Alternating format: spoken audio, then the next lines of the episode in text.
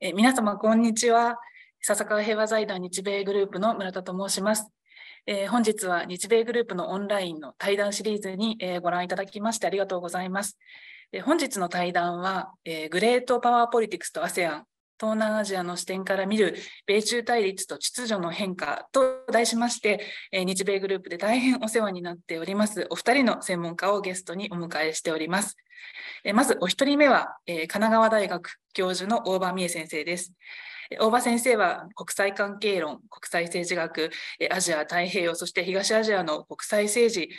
地域主義などなどをご専門にされておりまして、もう短調強調たくさんのご著書もありますけれども、最近ではテレビですとか YouTube 番組などコメンテーターとしてもご活躍をされておりまして、エスエヌエス などご覧になっている方もいらっしゃるかもしれませんが、たくさんの方がご存知のご専門家でいらっしゃいます。先生には本日の対談の進行役をお務めいただきありがとうございます。お二人目は、はいえー、とシンガポールの南洋理工大学准教授の古賀圭先生です。えー、古賀先生のご専門はあの国際関係理論、そして、えー、国際地域制度論でいらっしゃいますけれども、えー、じゅうがつに出版された、えー、マネージング・グレート・パワー・ポリティクスという、えー、ご本をはじめとして、ま、英語のご本がたくさん多くていらっしゃったりするんですが、えー、著者、著作をですね、たくさんご発表されてご活躍をしている研究者でいらっしゃいます。で古賀先生はあの今年のろくがつからくがつまで日米グループがあのアメリカのウィルソンセンターのアジアプログラムと実施をしておりますジャパンスカラー、えー、としてですねあのアメリカのワシントン ディーシー にあのご滞在をいただいて研究活動も、えー、されておられました。であのシンガポールの方にご帰国されてからちょっとあのご時間経ってしまったんですが本日はあのその時の成果なども踏まえてお話をお伺いできるのを楽しみにしております。でお二人のご略歴等につきましてはあの動画ページの詳細欄などにも記載をしておりますのでぜひそちらもあの皆様ご覧いただければと思います。それでは、えー、ここからの進行はあの大場先生にお願いをして対談をスタートさせていただきたいと思います。それでは大場先生どうぞよろしくお願いいたします。ありがとうございます。それではあの今日の進行役を務めます大場です。改めてよろしくお願いします。あの古賀さんとあの私とはだいたいにせんじゅうろくねんぐらいからでしたかね。あのシンガポールであの会議があった時に古賀さんが呼んでいただいたと思うんですけど、それ以来だったと思うんですけど、私の記憶に間違いないですかね。こんな感じです。そうですね。えっと確かですね、エヌユーエス の、あの、ナショナルユニバーシティオブシンガポール、シンガポール国立大学の、あのワークショップで大場先生がいらっしゃって、で、そこが多分一番最初の頃かなと思って、で次ににせんじゅうごねん、じゅうろくねんのワークショップに、あの私が大場先生をこうあのあのこちらにシンガポールにいらっしゃってもらって、でそれであの会議にあの出席されたっていうふうなそういった形だったと思うんで、そうなあそこら辺で、ね、何, 何日間かあ 何, 何ていうんですかね何回かあの同時期に会議が重なっていて、でその時にお会いしたっていうのが多分最初だったと思います。そうですね。そうすると大体じゅうねんぐらいの付き合いなんですけど、あの頃も我々 アセアン とかね地域主義の話をしてたと思うんですけど、はい、やっぱりこのじゅうねんでかなり変わりましたよね。変わりましたね。うん、変わりましたね。えー、じゅうねんまえだと、まず中国がここまでこう強硬ではなかった。あの頃から考えても、うん、東南アジアの南シナ海での対応でも、あの中国がですね、あそこまでその埋め立てを拡大するとか、その軍事基地をあのまあ建設して現状変更するっていう意思がもうなかったわけではないんだけども、かなりこうあの今よりも抑制はされていて、でそれがやっぱりこのじゅうねんかんで相当変わったなというふうに思いますし、でそれからあのその時私が確か発表したのは アールセップ とか ティーピーピー の話だったんだけど、まさかあの後にアメリカが、まあまあ、脱退するとかですね、あるいはあのそうあのインドが アールセップ から脱退するとかですね、あのましてやあのふたつの枠組みがきちんと一応こう妥結をして、成立するっていうこともまだよく見えてなかった時代ですね。だからこのにせんじゅうねんだいっていうのは非常に大きくいろんな形でいろんなことが変わった時代で、でこれはあのあれですよね、その古賀さんの最近と一番最近の大著であるこのマネージンググレートパワーポリティクスアセアンというこの本でも、南シナ海、特に南シナ海の問題のその進展と、そこでのその大国間の対立と、でそこに、そこに アセアン がどのように関わっていたのかっていう話に焦点を当ててらっしゃいますよね。で、その、まあ、本も踏まえると、このにせんじゅうねんだいっていうのは、特に南シナ海問題については、どんなようなこう展開があったというふうに考えておられますか？うんえー、そうですね、にせんじゅうねんだいはあの基本的にやっぱりあの中国があの強硬姿勢をあのこう見せてきたあの時代であると思いますし、で、まあ、あのそのに対して アセアン やその大国はどういうふうに関わっていくかっていうのをもうずっと考えていた、そういったあの時代だったと思います。で、特に アセアン の、あの、まあ、対応なんですけど、初期に関しては基本的にはあまりこう、なんていうんですかね、あの、うまく対応できなかった。その対応の仕方に対しても、あの、アセアン メンバー国内でいろいろな議論があって、で、まあ中国が、あの、こうやってることっていうのは、そこまで影響がないわけだから、あの、そんなにこう強硬姿勢は取らないで、で、今までみたいにエンゲージをしていくべきだっていうふうな意見と、それと中では、ま、あの、その、我々のその、なんですか、あの、主権国家としての、その、あの、領土が侵害されているから、やっぱりこれはして、あの、しっかりと言っていくべきだというような、その対立っていうのも出てきて、で、それでにせんじゅうにねんにスカボロー礁、あの、インシデントっていう、なんですか、事件があって、で、まあ、あの、その後ににせんじゅうろくねんがあってっていうふうな形で、だんだんだんだん アセアン 側も、あの、これはちょっとまずいんじゃないかというような話で進んできたっていうふうなことなので、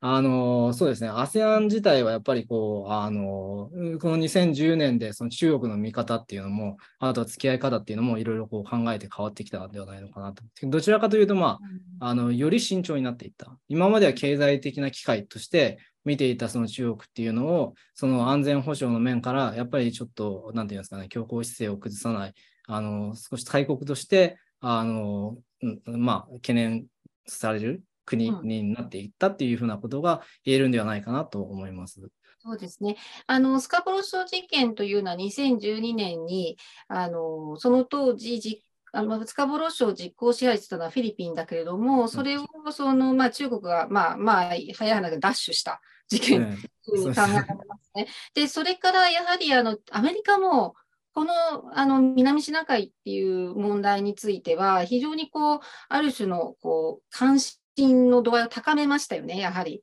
で、そのことが、うん、その中国とそのアメリカとの、 その戦略的競争の場としての、 その南シナ海という、この、まあ、そういった場のこう特徴っていうのをこう戦略的に高めたというふうに思うんですね。うん、だから一般的にはそこでアメリカと中国がこれで同じようなこう目線で、同じようなこう関心の度合いでそこでぶつかってるっていうふうに思われがちなんだけど、そこであの、まあ、古賀さん、先ほどもあの村田さんが紹介してくださったように、あのワシントンによんかげついらっしゃったでしょう。はい、でその時に、はい、ワシントンの政策コミュニティの中で アセアン および東南アジアの関心とか、その東南アジアの議論というのはどのようにされてました？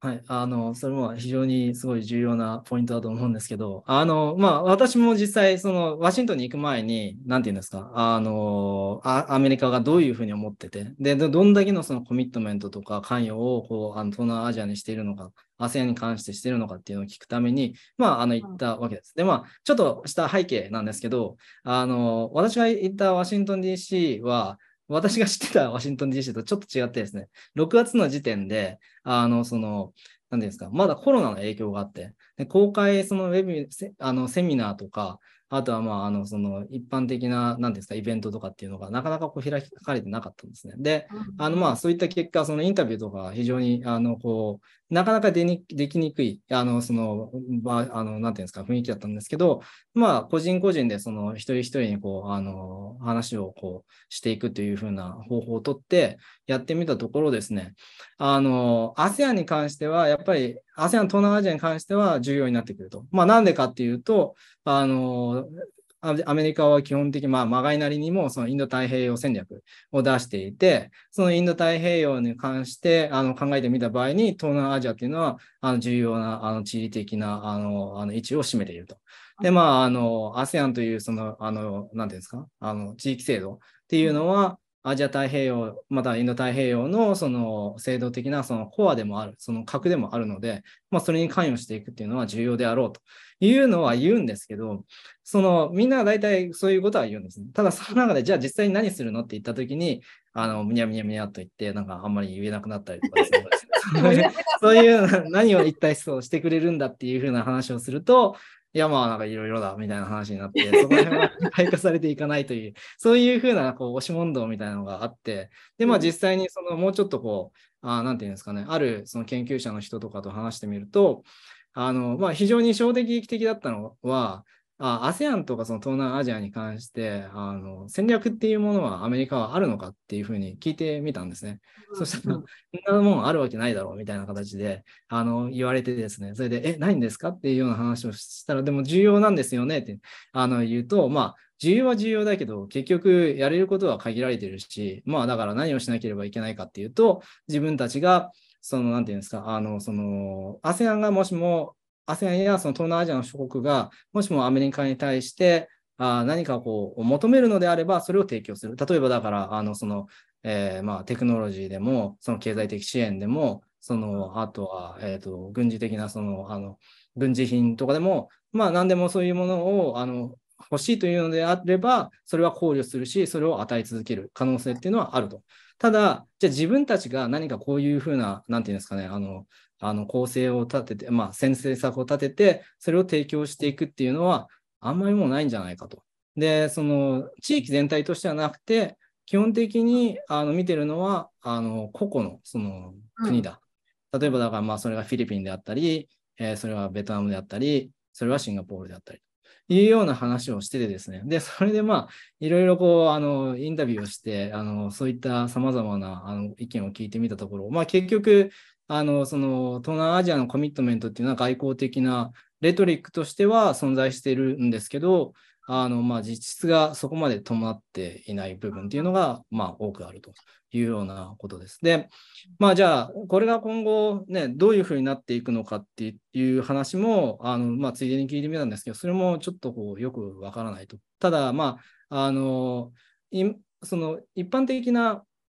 なんていうんですか、流れで考えると、あのそのアメリカのそういったあの政策には背景があって、で最初にそのオバマ、トランプ、あのバイデンってきてるんですけど、オバマの時はその アセアン に対して東南アジアに対して非常にこう大きなコミットメントをしていたと。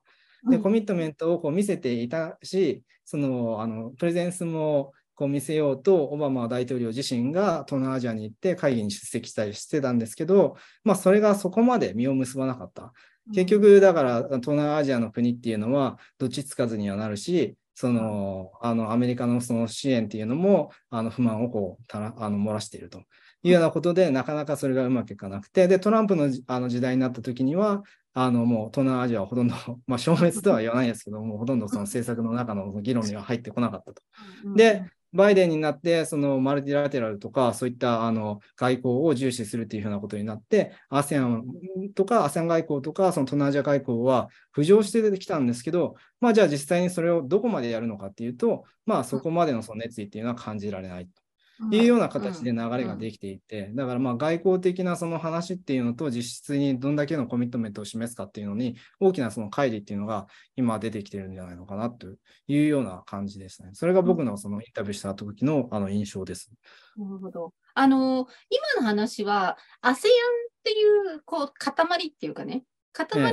しての関与であって、ええ、アメリカが例えば個別のベトナムとかシンガポールとかフィリピンとか、うんとはあの非常に関心が高くて、彼らとは何か実になるようなことができるしやろうとしてるって、そういう意味ですか？そうですね。あのその アセアン 地域としてそのアメリカが東南アジアを見るっていうことは今はそこまでないんですけど、その個別の国に対してはやっぱり重要なその国っていうのがあのいくつか決まっていると。例えばまあ、あのなんですかね、投資額とか エフディーアイ の額とかを見れば、そのアメリカはシンガポールに非常に集中していて非常に高いと。で、まあ、あとは、えーと、その地理的とか地政学的なその考慮を入れてあのアクセスしているその国っていうのは、その例えばインドネシアとか、あとはフィリピンも重要ですし、あのタイとのそのつながりっていうのも最近またこう、あ、なんていうんですか、あの改善させようとしてきてるっていうのがあって、ただじゃあ他にその例えばカンボジアとかラオスとかミャンマーとかああいうところのそのエンゲージメントに関してはやっぱりその政策オプションというのがかなり限られていて、なかなかこうあの積極的に進むっていうことはできてないのかなっていうのが、うん、あの感覚でしたね。個別の、ね、国々とのアメリカとの関係は割とうまくいっている、はい、あるいはアメリカの関与というのはそのそれぞれの国に今効いているというふうに古賀さんは思いますか？うーん、そうですね、それは非常によ面白いあの質問なんですけど、えー、っと多分あの個別に関してはあのある程度効果はあるのかなと思います。例えば、うん、その軍事的なそのつながりとかあのそういったことを考慮するとあのフィリピンや今タイに対して、えー、関与をこう高めていって、それに対してはやっぱりあのそのあの東南アジアとかタイとかフィリピンの国々はあの、まあ、受け、受け入れてるっていうような形があるので、基本的にはあのうまい具合にそれは進んでいるのかなと。じゃあ、じゃあでもただそれがですねこう大きな視点で見たときに戦略的になどういうふうな形になっていくのか。例えばだからまあそのお互いのその同盟を強化していって、でその同盟を強化した結果あのー、その中国の台頭に対抗するとか、それともなんかあのその国際秩序とかその地域秩序のそのルールとか、そういうあとは規範とかを作っていくとか、そういった先の部分っていうのがあまり見えてないような感じがするんですね。とりあえず今はあの実利、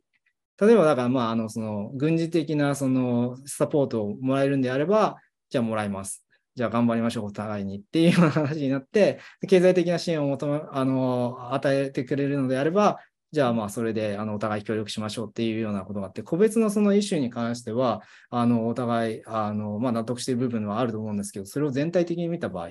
ていうのがなかなかあの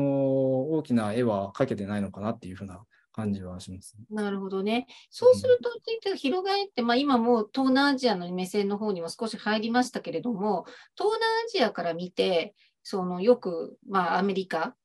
こうと、はい、それからまあ中国っていうのが、まあ、東南アジアを巡ってこうパワーゲームして、うんでなんとなくその東南アジアっていうのはその中でアリーナとして見られて、でそれでこういわゆる草刈り場みたいなね見方をされることが多いけど、あのむしろその東南アジア側から見てアメリカそれから中国でそれらとのその関係の強化っていうのはどのように評価してどのように進めようとしているというふうに考えることができますか？そうですね、あのー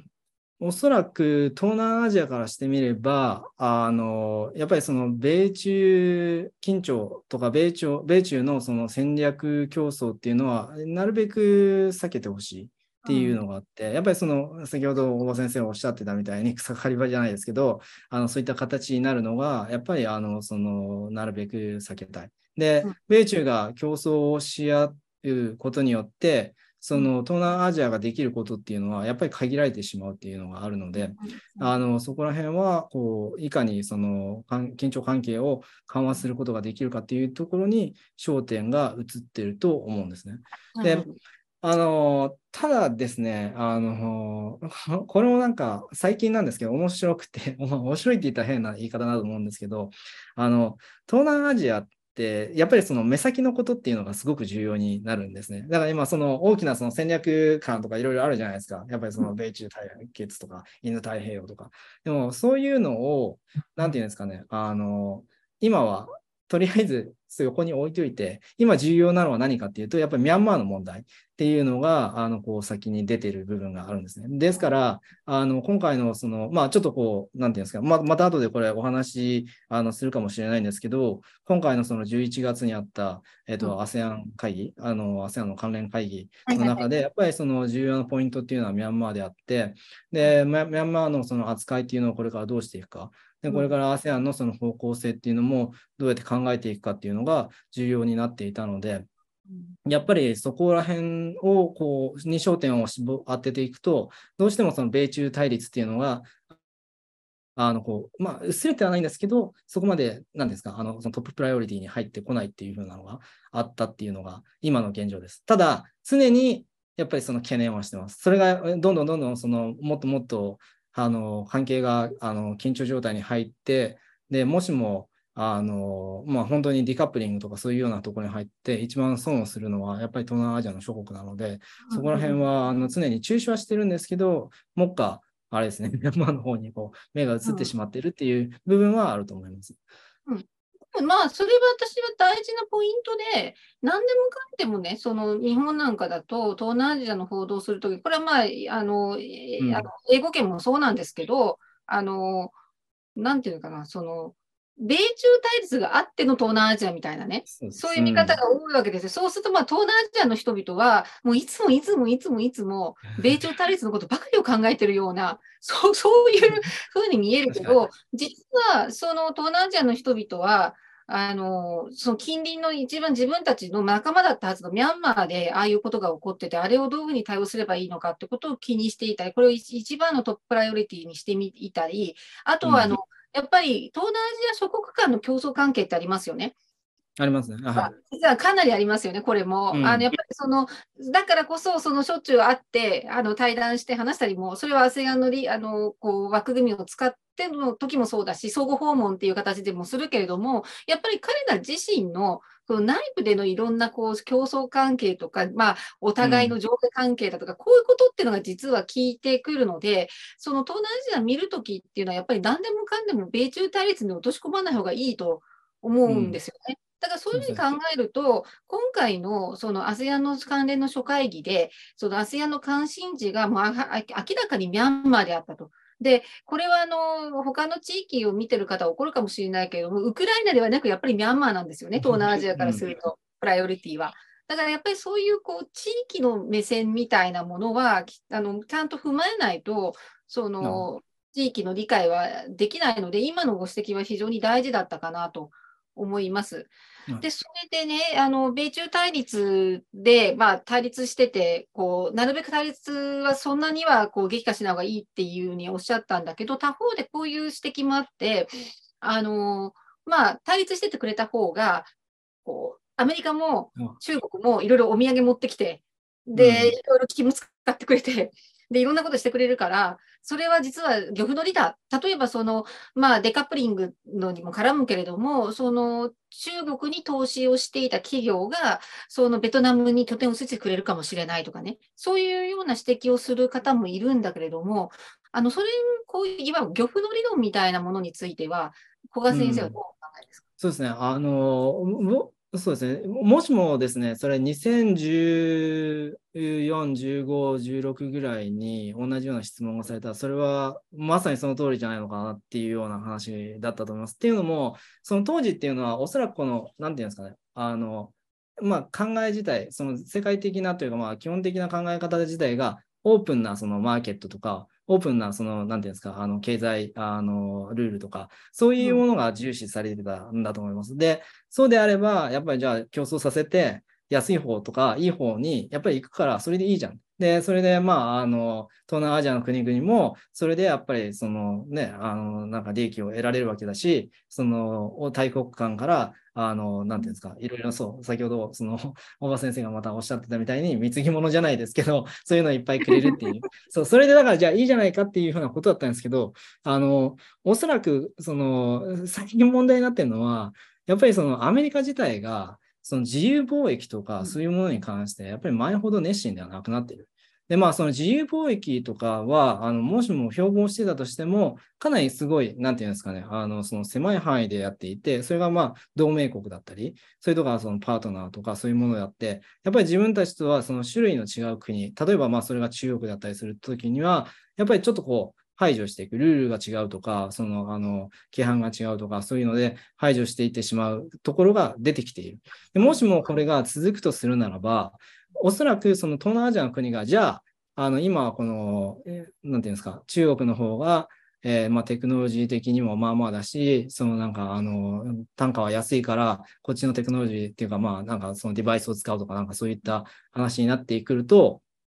どうなのかっていうと、あのアメリカ側から見て、それだったらその今までのそのルールとかあの規範に関してあの整合性がないから、あなたたちとはやっぱり取引しませんよっていうような、こうなんていうんですか、セカンドサンクションじゃないですけど、その第二のその制裁みたいな、そういったものが出てきてしまう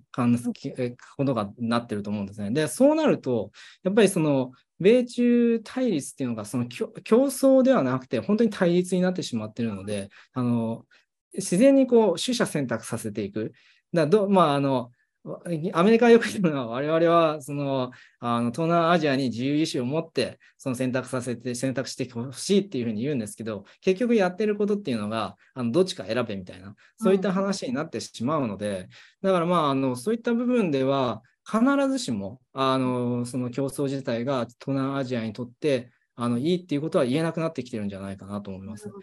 ね、ただまああのそのなんていうんですか、まあ、ディカップリングっても完全なディカップリングはまだされてないし、やっぱりなんかこうよく言われるのがその経済的なその形あのなんであの取引っていうのはこうピラミッド型になってて、でトップの方はやっぱりそのセンシティブなそのテクノロジーとか、うん、そういったものをあの考えてるんですけど、下のもっとなんていうんですか、あの例えば衣類とかそういったようなものっていうのはまだあの貿易はしているので、そこの部分がある限りその完全なディープカップリングはもうありえないだろうっていうふうにも言われてるんで、それがもしも本当だとするならば、まあまだその可能性はあるかな。ただまあやっぱりその激化して対立が激化すると、もう競争、本当の競争ではなくなってくるので、まあなんていうんですか、本当の競争で言ったら変ですけど、あの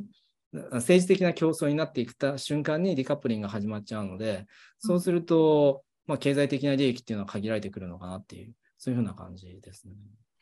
まあ、あの米中対立はいろんなまあレベルというか、まあ、経過もあって、でもともとまあ構造的な問題としてやっぱりまあ根底にあるのは、まあ、覇権国とそのチャレンジャーの対立ということはあると思うんですね。うん、ただそれがその必ずしもそのいつも対立や競争の激化につながるかどうかっていうのは、それはもうあのその時次第なんだけど、ただまあ米中対立に関しては根底にはそれがある。でそして最初のトランプが、うん、あの明らかにもう対立の方に軸足を移した時には、最初はあの、まあ、ちょっと古臭いけどあの貿易赤字っていうのを叩くっていう、はい、ちょっとあのだ大丈夫だろうかっていう先祖返りの時代がありましたよね。はちじゅうねんだいきゅうじゅうねんだいの日本とアメリカみたいな話になっていたけど、でももう経済の構造がグローバル、グローバル化の構造が変わっているので、やっぱり本質はそこではなくて、やっぱりその次に出てきて、これフィルターされたのは、あのまあ、デジタル覇権とか技術覇権をめぐってっていうことでしたよね。うん、で、そうなってくると、そのいわゆるこう、先端技術っていうものがその国の経済のその活性化につながり、発展につながり、でそして経済あのいわゆるこう国際社会における、まあ、覇権を握るときのキーになるのが先端技術を握ることだとすると、やっぱりやっぱりその、まあ、中国というのは以前のようなそのアメリカのアメリカおよび先進国の企業の、まあ、下請け工場として世界の工場になるんじゃなくて、やっぱり自分たちもあのそれなりの技術を持ってこの先端技術を持つその製造強国になろうという、そういう意思を示したのが、まあ、製あの中国製造にせんにじゅうごだったわけですよ。うんでそこからやっぱりこうフェーズが変わってで変わった結果、今の米中対立っていうのは明らかに、まあ、あの経済安全保障という方に流れるような話になって、でそうすると今あの古賀さんがおっしゃってるような少なくとも先端技術の部分ではデカップリングが起こるっていわば部分的デカップリングが起こるんじゃないかっていう、そう、そういう議論がありますよね。で、そうですね。そ、そういう話をなさっているというふうに理解していいのかしら。でそうするとやっぱり、うんうんやっぱり東南アジアはやっぱりとばっちりを食うっていう、そういうことですか？そうですね。あの、まあ、とばっちりを食うというのもありますし、その経済安全保障っていうような言葉がですね、おそらく、あの、意識的にやっぱり日本とかアメリカよりも、あ、なんていうんですかね、こう、あ、プライオリティは低いっていうふうな感じになると思うんですよね。うんうん、やっぱり、なんていうんですか、あの、先ほどもあのこの議論で出たと思うんですけど、やっぱり地域はその地域なりのそのものの見方っていうのはやっぱり存在していて、で、あのアメリカと日本のその視点っていうのは今経済安全保障とかそういうものでやっぱりすごくこうトップに出てると思うんですね。で、おそらく会議にあの出たとしてもですね、あのその経済安全保障っていうのがそのアジェンダとしてやっぱり出てくる、そういうふうな形にはなってると思うんですけど、あの東南アジアだけの会議とかそういったようなところでの会議で、その経済安全保障がじゃあ実際にトップに出てるかっていうと、実はそうでもないんですね。だからまあ、あの、競争はやめてほしいと。競争っていうか、まあそういった、なんていうんですか、対立はやめてほしい。で、その選択肢をこう限らす、限って、あの、狭めていくこともやめてほしいっていうのは重要なんですけど、それがじゃあその経済安全保障にこうどうつながっていくかとか、そういうことっていうのは、あんまりもう、なんていうんですかね、あの、我々がコントロールできるところではないというような形があって、で、それで、あの、その議論っていうのは、あの、なんていうんですか、あんまりしたくない、みたいな、あんまりしたくないというか、あの、こう、あんまりなんか、あの、まあ言ってもしょうがないみたいな、そういった形になっていってると思うんですね。だから、まあ、あの、そ、そういった意味では、あの、懸念はしてるんですけど、コントロールできないから、なんていうんですかね、こう、まあ、あの、もうどうしようもないよね。ただ、あのその東南アジアの国のプライベートセクターって、まあ、あのとこは、えーまあ、独自にもうだから中国とかアメリカとかとあの組んでそのプロジェクトとかそのあの経済的な協力とかをやっていくし、まあ、それはもうそれでいいんじゃないかと。政府が基本的に何かこう口を挟んでやるっていうことはあんまりしない方がいいんじゃないかとか、そういったような形になってますね。うん、あのまあ、東南アジアの諸国はグローバル化の中で、まあ、グローバルバリューチェーンとかサプライチェーンとかそういうものがその、まあ、広がる中にそこにこう食い込む形で発展してきてたので、うん、でそうするとやっぱりそこが何らかの政治的な理由で分断されるような経済安全保障っていうロジックはやっぱり彼らにとっては好ましくないんですよね、多分ね。そうですね。やっぱりそう一般論としてやっぱり好ましくなくて、うん、好ましくはないけれどもあの当のアメリカとあの中国がそれに乗り出しちゃってる以上どうしようかっていうそういう話なような気がするんです。ただまあそうするとね、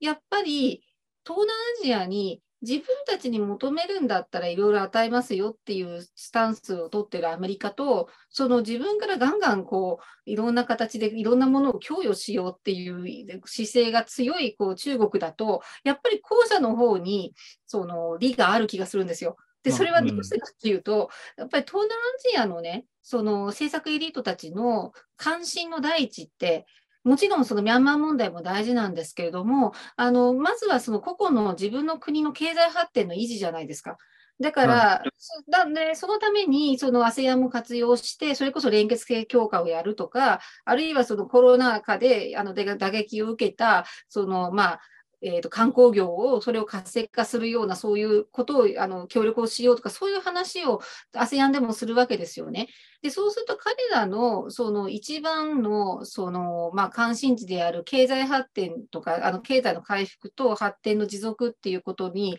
絡めるとやっぱりその中国のあのお金中国資本っていうのがまあ魅力になってしまうっていうのはもうこれ否めない気もするんですけど、そうするとまあ多くな何人かのねあの人はもう中国の独壇場なんだと。その東南アジアではもう中国の影響力がどんどん拡大していくんだ、だからもうそれはもう、こう止められないっていうことを言う人もいるんだけれども、それについては古賀さんどう思います？いや、まさにおっしゃってる通りだと思っていて、まああのその実際にじゃあ止められないかって言われるとそれはまたちょっと違う話なのかなとは思うんですけど、やっぱりその中国のマーケットの力っていうのは強くて、やっぱりあのその以前から、まあ、あの魅力的であるし、あの経済的に発展したその中国が与えてくれるその経済支援とかっていうのはやっぱりそのあの非常にこう、まあ、手が出やすい。しかもあの中国自身があの東南アジアというその地域に対してのコミットメントっていうのが常に高いわけじゃないですか。やっぱりその地理的に近いっていうのと文化的にも近い部分っていうのがあるというようなところで、あのコミットメントはやっぱりそのある程度のあのあのレベルは保ってるんですね。でアメリカっていうのはやっぱりそのね、あの、地理的に遠いところもあるし、そのなんかまあ、あの、他にもなんかいろいろ忙しいからっていうことで、東南アジアがこう、ないがしろにされてしまうところっていうのが多々あるとは思うんですけど、まあそういったことを考えると、やっぱりその経済的には東南アジアの国々がなびいてしまう。その、その力っていうのは、まああの、その、止めようとしても多分変えられないっていうのは、まあ、あるのかなとは思うんですが、じゃあ実際にその東南アジアの国々が、もうあの中国べったりで、で、それで結局その依存度を高めて、その中国の言いなりになるっていうことがあるのかと言われると、まあそうでもないんじゃないのかなっていうのが僕の考えです、えー、考えであって。で、それはなぜかっていうと、やっぱり他にもその東南アジアを見ている国々っていうのがその地域にあって、例えばそれはまあ僕から見ると日本っていうのはやっぱり非常に関心が高い。その、あの、オーストラリアもそうなんですけど、アメリカに比べてやっぱり東南アジアの、その、まあ、研究もそうですし、あとはその個別のその国でのそのスペシャリストっていうのも多くおりますし、だからそういったことでですね、やっぱりまあその東南アジアをしっかり見ているあのその人たちっていうのが日本には多くいる。で、あとはその政府に関しても、えー、まああのそのプライベートセクターと企業の人に関しても東南アジアを市場として見てたり、あのそのコミットメントを高めていこうっていうふうなそういう意思が見えるのと、あとはある程度のそのアクションも伴っているっていうようなことで、東南アジアの国々もまああの中国ほどではないけど、やっぱりその見てくれるその国がある。で、それはある程度のその政策的なオルタナティブ、オプションになっているというようなことで、うんうん、あの東南アジアの国が考えているので、それを続けていけば、やっぱり多少のその経済的なコストがあったとしても、あのそのあの例えば中国と日本っていう選択肢があったときに日本を選ぶ可能性っていうのが出てくる。で、そうなるとやっぱり依存度っていうのはあのそんなに高くはならないのかなっていうのがあると思います。ですからなんていうんですかね、大きな流れとしてはやっぱりちょっと逆らえない部分はあると思うんですけど、そのアクションが伴っていればあのその東南アジアの国々ももうより安心するでしょうし、その戦略的にもその経済的にも、でそういうふうな役割っていうのがやっぱりまああのその地域に存在する国々。特に日本、オーストラリアとかいう国々はあの一つのオプションになってるんじゃないのかなと思います。あのオプションをね求めるということは、やっぱりその東南アジア諸国に一つの国には依存したくないっていう意思があるっていうことですよね。でこれはまあ、うん、東南アジア諸国の共通意思って考えていいんですかね。共通意思っていうとちょっと強いんだけれども、うんうん、その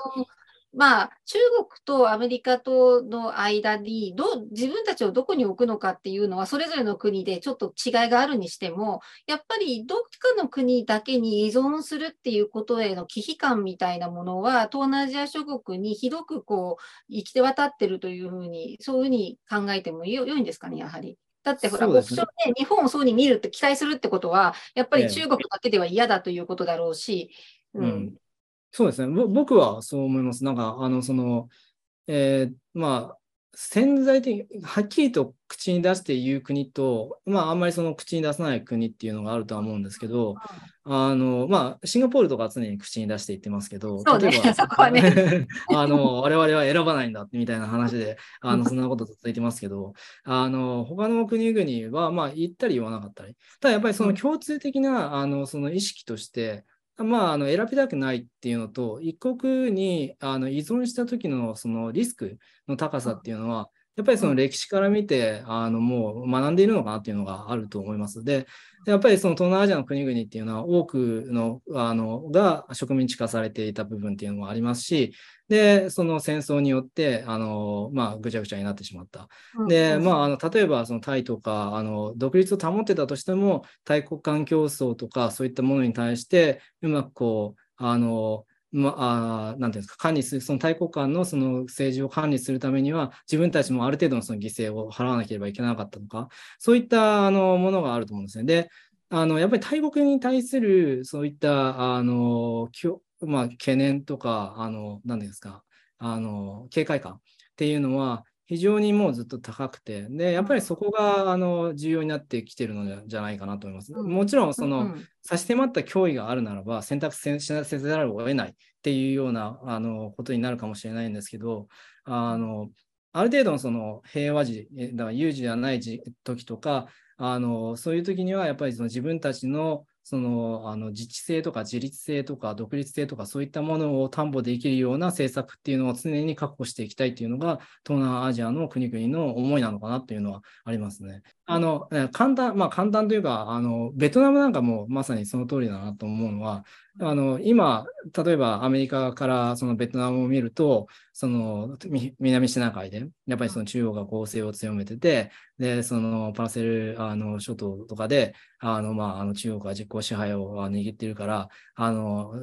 ベトナムはやっぱりそのアメリカの助けが必要だとかですね、そういったことをよくこう議論されて、まあ、ある程度のことはそうかもしれないんですけど、じゃあ実際にあのベトナムが完全にそのアメリカに舵を切って、でそれでその軍備品とかをアメリカからあの取り入れて中国に対抗するかというようなことになると、またそれは違っていて、でそのベトナム自身はその政治的なそのコネクションとしてあの中国との、 あのやっぱりあのつながりっていうのはあの常にあるものだし、でそこら辺はその中国も信用しないけどアメリカも基本的には信用しないっていうような、そういうような立ち位置をずっと続けているっていうような感じだと思うんですね。だからまあ、あのそういった意味であのやっぱり大国を信用しないっていうようなその意識っていうのは共通的にあって、その大国を信用しない理由っていうのはやっぱりその自分たちの独立性とかあの自治とかがなくなってしまう、だからそういうものっていうのがやっぱり根底にあるんではないのかなと思ってます。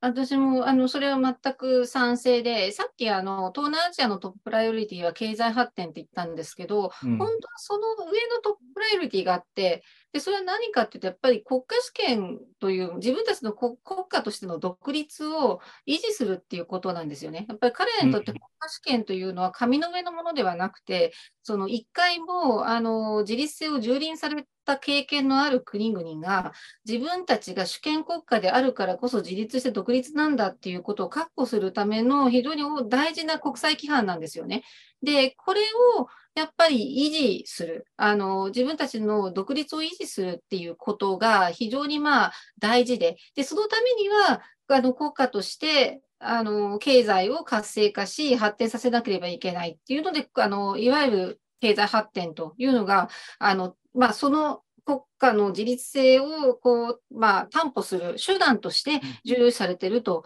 いうことなんだと思います。で、まあ、皮肉なのは、そのために、その経済発展のために、あまりにも中国と接近しすぎることが、その肝心の国家としての自立性を損なう可能性があるっていうことであって、ただこの危機性は、その多くの国が認識はしていて、ただこれに対して対応ができる。つまり、もうある程度発展していて、自分たちで何とかできるような、で、そしてパートナーも選べるような、インドネシアとかタイとかね、あのマレーシアとかも選べるわけですよね。自分たちが何かやろうっていう時には選べるような国とインフラ整備にしても何にしても。でもそうではなくて、あのやっぱりちょっとあの黙ってるとその国にあまり投資してくれるようなそうした国がないっていうラオスみたいな国とではやっぱりそこの明暗が少し分かれてるかなという気がしていて、そこが私の懸念ではあります。さて、それでね、あの今あの、まあ、米中と日本の話も出てきたんだけど、その日本がどういうふうに見えてるかってことも、まあ、一旦も少しお話しいただいたんだけど、今その多くの国がこのインド太平洋という、こうバナーを掲げて、でこの地域への関心や関与を高めてますよね。であの私が一番、まあ、あの印象的なのはやっぱりヨーロッパ諸国がその、うんうん、それこそ、そのイギリスもフランスもそれからまあドイツもそれぞれのなんかこう温度差はあるみたいなんだけれども、しかしながらそのインド太平洋というあの地域を意識して、でそれであのそれ そ, そこへの、まあまあ、戦略なりあるいは政策を掲げて関与を深めている。でそして日本もその自由で開かれたインド太平洋というものを掲げているし、でそれからまあちょっと中身はなんとなくずれてるような気もするんだけれども、アメリカもその自由で開かれたインド太平洋 フォーアイピー を掲げる。でそしてそのさらにそれへの反作用として アセアン の側も アセアン インド太平洋アウトルックをにせんじゅうきゅうねんにまあ発出して、うん、その アセアン としてのインド太平洋戦略というものを打ち出してますよね。だからもうここのところのインド太平洋という言葉が、あるいはインド太平洋の地域概念がもう一般化していて、でそれを前提にしていろんな議論が展開されているんですけど、あのここれは私ちょっとあの古賀先生にお伺いしたいのは、インド太平洋って本当にもう今地域前提としての、その戦略的地域として考えていいんだろうかってことなんです。というのは、うん、まあ、まず広すぎるっていうことですね。うん、それからそのもう一つは、ね、そのそれぞれの言っているインド太平洋はかなり違うということです。うん、それはそのやっぱりアメリカが考えるインド太平洋でどうしてもインドイあのインド伊東だと思うんだけれども、日本だと下手するとそのあの東アフリカまで入ってるじゃないですか。うん、まあそれはその文脈にもよるんですけどね。でそれであのそれさらに アセアン は アセアン の場合はその先ほどの アセアン インド太平洋アウトロックだと、そのもうインドも日本もアメリカも中国ももう入って全部包含的な、そ、まあ、こう地域としてインド太平洋というのを語っている。でなんかか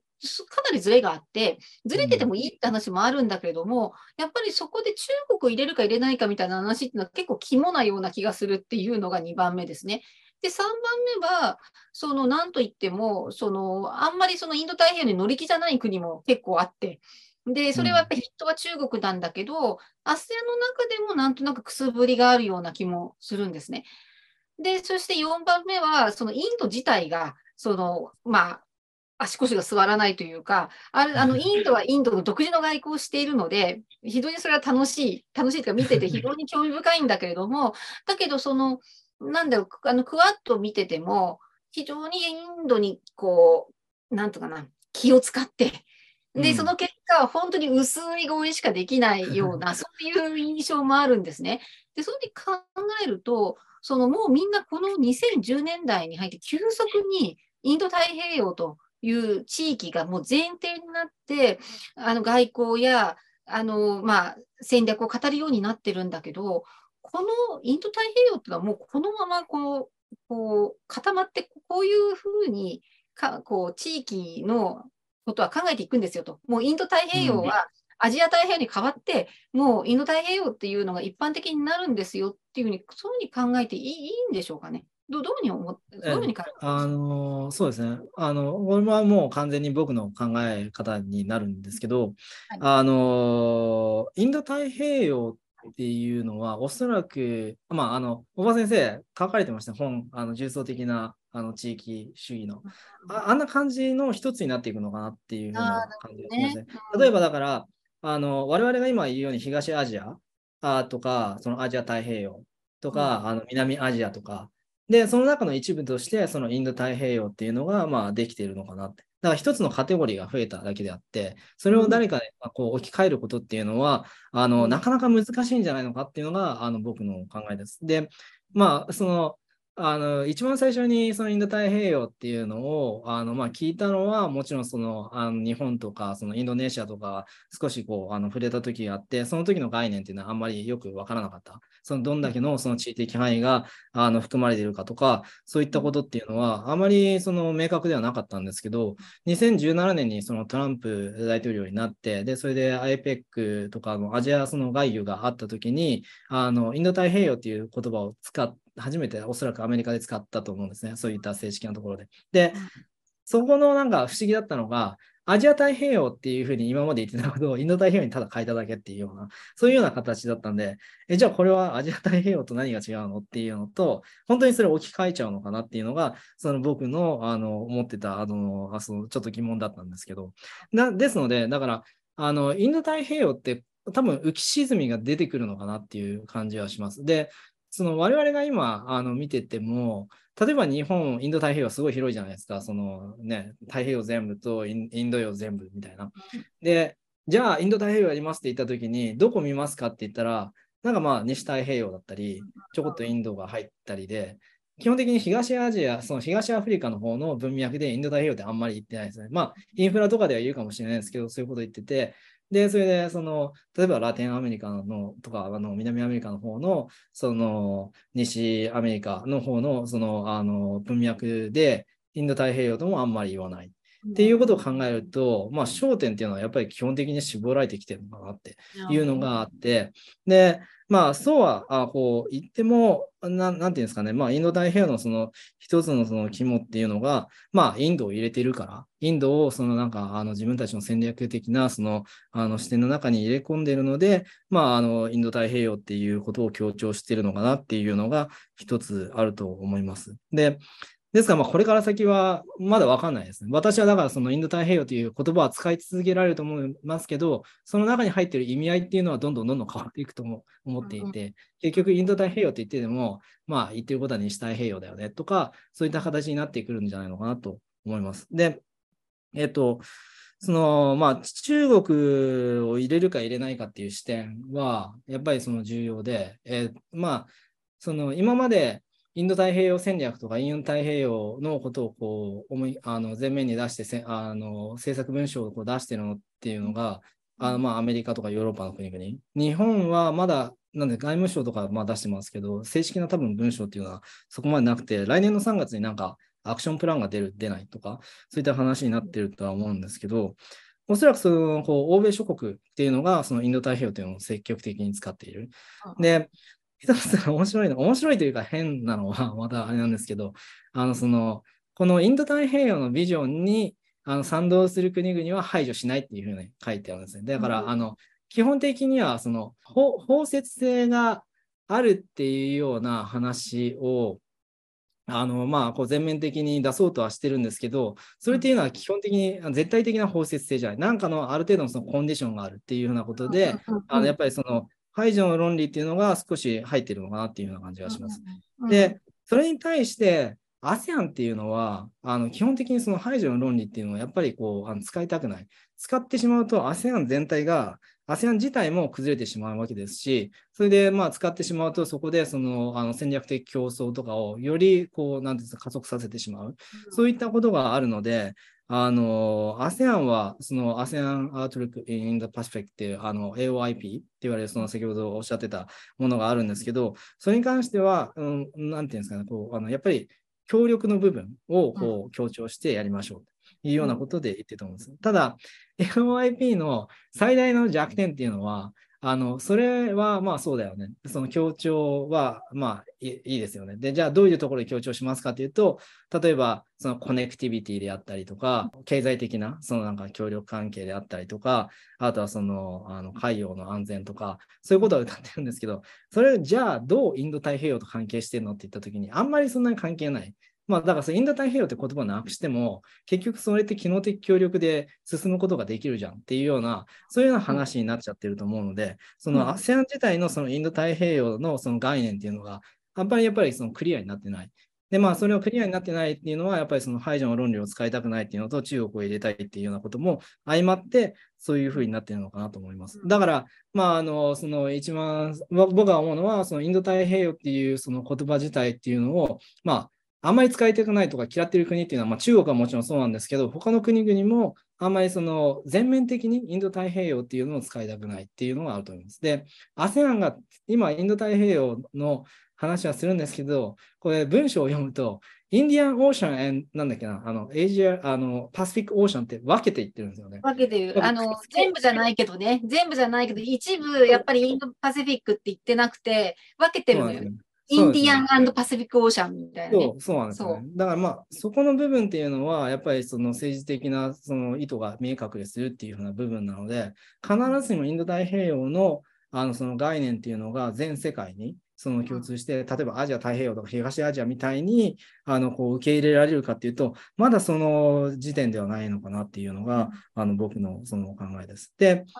なるほど。インド、すみません、その最後の、そのインド、インドのこともそうなんですけど、あの、そうなんです。インドはやっぱり、その、まあ、独立をっていうより、まあ、というか、戦略的、僕と、僕から、まあ、あの、見ると、まだやっぱりその自分たちのその戦略的自治とか戦略的独立っていうのはあの担保したいっていうような、そういう意思が見え隠れするので、どういうふうに動くかっていうのは、必ずしもその、まあ、なんていうんですか、あの決まってない。欧米諸国と足並みを揃えるようにするかって言われると、まあ別にそうでもないっていうようなことがあるので、インドを取り込むのもやはり大変なことになると思うんですよね。だから、あの、そのつながりっていうのはあのまあ一応ありますし、で、まあ、機能的協力もどんどん進んでいるので、あの実態的にはまあつながりは強化されているんですけど、政治的にこれから同じように足並み揃えていろいろこうあの例えば国際法にしても国際ルールにしても規範にしても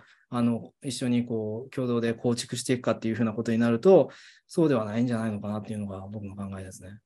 ね、いやあのインドっていう存在が象徴するし、うん、多分 アセアン っていう存在が象徴していることっていうのはやっぱり世界は白黒じゃないってことなんですよね、おそらく、うん、つまりあのどうしてもね、そのアメリカなんかだと白黒つけたがる癖があるし、もちろん彼らだってバカじゃないから、その東南アジアやインドがそう動いてくれないことは事実としては分かるんだけど、やっぱり世界観としてどうしてもそのバイナリーに語りたがるところがあって、うん、民主主義と権威主義みたいなね。であの今回のウクライナの戦争というのはまさしくそういうバイナリーな論理をこう強化する役割を果たしている気がするんですよ、彼らのディスコースの中で。つまり中路は権威主義、うん、あるいは専制主義で、で我々は民主主義でっていうね、このディスコース上のあのいわばこうバイナリーバイナリー性っていうか、そのいわゆる二項対立っていうのをすごく強めてる気がするんだけど、やっぱりそのインドにしても アセアン 諸国にしても見ていると、やっぱりもっとこうこうなんていうかな。こういい加減にしたら変なんだけど、 そ, そ, それぞれいろんなロジックがあって、でいろんなところとその、まあ、手を結んだり協力したり あ, のあるいはその拒絶するところは拒絶したりしながら、まあ、あのそうい う, こう二項対立みたいなのは絡め取られないようにしようとしてるっていう、そ う, そういう感じがして、でしかも、うん、な, んなんかこうやっぱりせんきゅうひゃくごじゅうねんだいのそのバンドン会議の頃とやっぱり違うのは、うん、インドにしても アセアン 諸国にしても力持ってるんですよね、前に比べると明らかに。もちろんその、うん、あの後発途上国もあって、ラオスみたいな国はものすごく大変なんだけれども、だけど一方でそれなりのその、まあ、発展も遂げた国々というのも東南アジアにはたくさんあって、でかつインドっていう国があって、こういう国々ってやっぱり以前に比べて明らかに力を持っているので、それは経済的なものだけじゃなくて政治的な発言力もそうですよね。でそのことがやっぱりこの間の ジートゥエンティ の結果にも表れてる気がするんですよ。やっぱりあのどんなにね、そのまあ、インドネシアのジョコ大統領なんかがそのアメリカなんかからそのロシアを招待するなって言われても、やっぱりロシアはきちんと招待するっていう立場をもうずっとずっとこう維持していて、やっぱりそれを実現して、でもちろんあんなところで解決なんかしないんだけれども、うん、やっぱりそれなりのその彼らの考える包含的な場っていうインクルーシブな場を作る作って、でかつその首脳、首脳宣言も出すことに成功するっていう、やっぱりそういう力を彼ら持ってるんですよね。だからそういうふうなことを持って力を持っているその東南アジアなり、まあ、インドなりといった、まあ、今グローバルサウスって言われてますけれども、そういったところの考えるロジックっていうのをやっぱりこっちの側もすごく理解しなきゃいけないと思うんですよ。うん、彼らの主体性といいますか、そのまだインドはね、主体性が認める風潮があるけれども、その日本の中では。だけど東南アジアとなるともう草分かり場扱いっていうのが結構多いんだけど、うん、そうではなくて、やっぱりその彼ら自身の主体的な意思でどういうことをやってるのか。で、そ、それがその アセアン というその組織を使うことである程度実現している部分もあるし、個別のその国々の政策でこうマネージしている部分もあるし、いずれにしても彼らの主体性を理解するという上では、やっぱりこうまずはその、まあ、東南アジアをそういう目で見て、でその時に大事になってくるキーはやっぱり アセアン や アセアン が積み上げてきたさまざまな制度で、制度を通じて何を彼らがやってきたのかなっていうことをきちんと見ることが大事なのかなと思うんですね。でそうすると、そういうことを全部今の段階で、今のこういう一番複雑な時期にまとめた、この古賀さんのこの最近の本ですね、最近、あのこれがやっぱり、あのもともとこの、あのね、あの対談のきっかけになっているのは、あの最初にも紹介した、そのマネージング・グレート・パワー・ポリティクス・アセアンですよね。やっぱりこれはもうあえてあの今の時期にこういう難しいものを出したっていうことなんですけど、あのこの本にで一番あの古賀さんがおっしゃりたかったことっていうのをちょっと最後に教えていただければなと思うんです。そうですね。はい、ありがとうございます。すみません。あの、じゃあちょっと宣伝させていただきます。なんか、これあるんですけど、このなんか、はい、あの、マネージング・グレート・パワー・ポリティクスっていう、まあ、この本ですね、あの、オープンアクセスで、あの、誰でも今、あの、その、ネットで読めるっていうようなことなので、まあ、あの、あ Google とかで、あの、検索していただければ、あすぐ出てくると思うんですけど、まあ、最終的に私がこの中で言いたかったことっていうのは、今もうまさにその、大場先生と話したようなことであって、アセアン っていう、アセアン とかそのアジアの国々は、あのエージェンシー、まあ、そのなんていう主体性っていうのがあるんだと。今までみたいにその場として捉えるんではなくて、そのエージェン、あの、東南アジアの諸国のその国々の考えや、そういった制度っていうのが、そのある程度のその大国間の競争っていうのを、やっぱりあの変えてってる、あの方向性を変えてってるっていうようなことを、しっかりこうあの言いたいことっていうので、あのこの本を出したということです。で、あの、まあ、焦点となっているのは、あの特に難しいです、あの南シナ海。南シナ海の問題に関して アセアン とかっていうのは、やっぱりその実際に有効ではないとか、そういったことだったんですけど、でも実際はあのその中国との話し合い、対話のその場とかを提供したりとかですね、そのあのアメリカをそのあの議論に入れ込んだりとか、そういったあの戦略っていうのを常に考えているっていうのは、やっぱりその東南アジア特有、弱い国とかその中小国っていうの特有のその外交を展開してからこそできてるんじゃないのかなと。でもしもあの大国間の競争であれば、あの東南、南シナ海はもうすでにあのある程度の紛争の場になっているのにもかかわらず、今はそうでもないのは アセアン のその役割っていうのをしっかり見ていかなきゃいけないのではないかなっていうことを書いた本です。すいません、なんかちょっとこう中途半端になりましたけど、こんな感じの。ありがとうございます。あの、やっぱりですね、あの、これから、その日本の中で国際政治や、あの、まあ、国際社会を語るときに大事なのは、欧米はもちろん大事だし、中国も大事ですけれども、そういった大国ではない、その中小国、あるいはグローバルサウスと言われる国々の主体性に目を向けることだと思うんですね。うん、でそうすると一番その中でも身近で、日本の、今後の日本にとっても重要なのは、まあ、やっぱり アセアン、アセアン 諸国なので、まあ、そこここからあの皆さんがあの理解を深めていただければなと思うんです。ということで、あのこれであのこの対談は終わりにさせていただこうかなと、少し時間をあのオーバーしたかもしれませんけれども、あのこれでおしまいにしたいと思います。ではあのそちらにお返しいたします。村田さん。大場先生、古賀先生、どうもありがとうございました。機会がありましたら、ぜひまたあの大場先生、あの古賀先生、また他の先生方も含めてですね、あのご議論いただいたり、お話を伺えたらと思っております。あの今日はお忙しい中、お二人ともお時間いただきましてありがとうございました。これで対談の方終了させていただきます。ありがとうございます。ありがとうございます。ありがとうございます。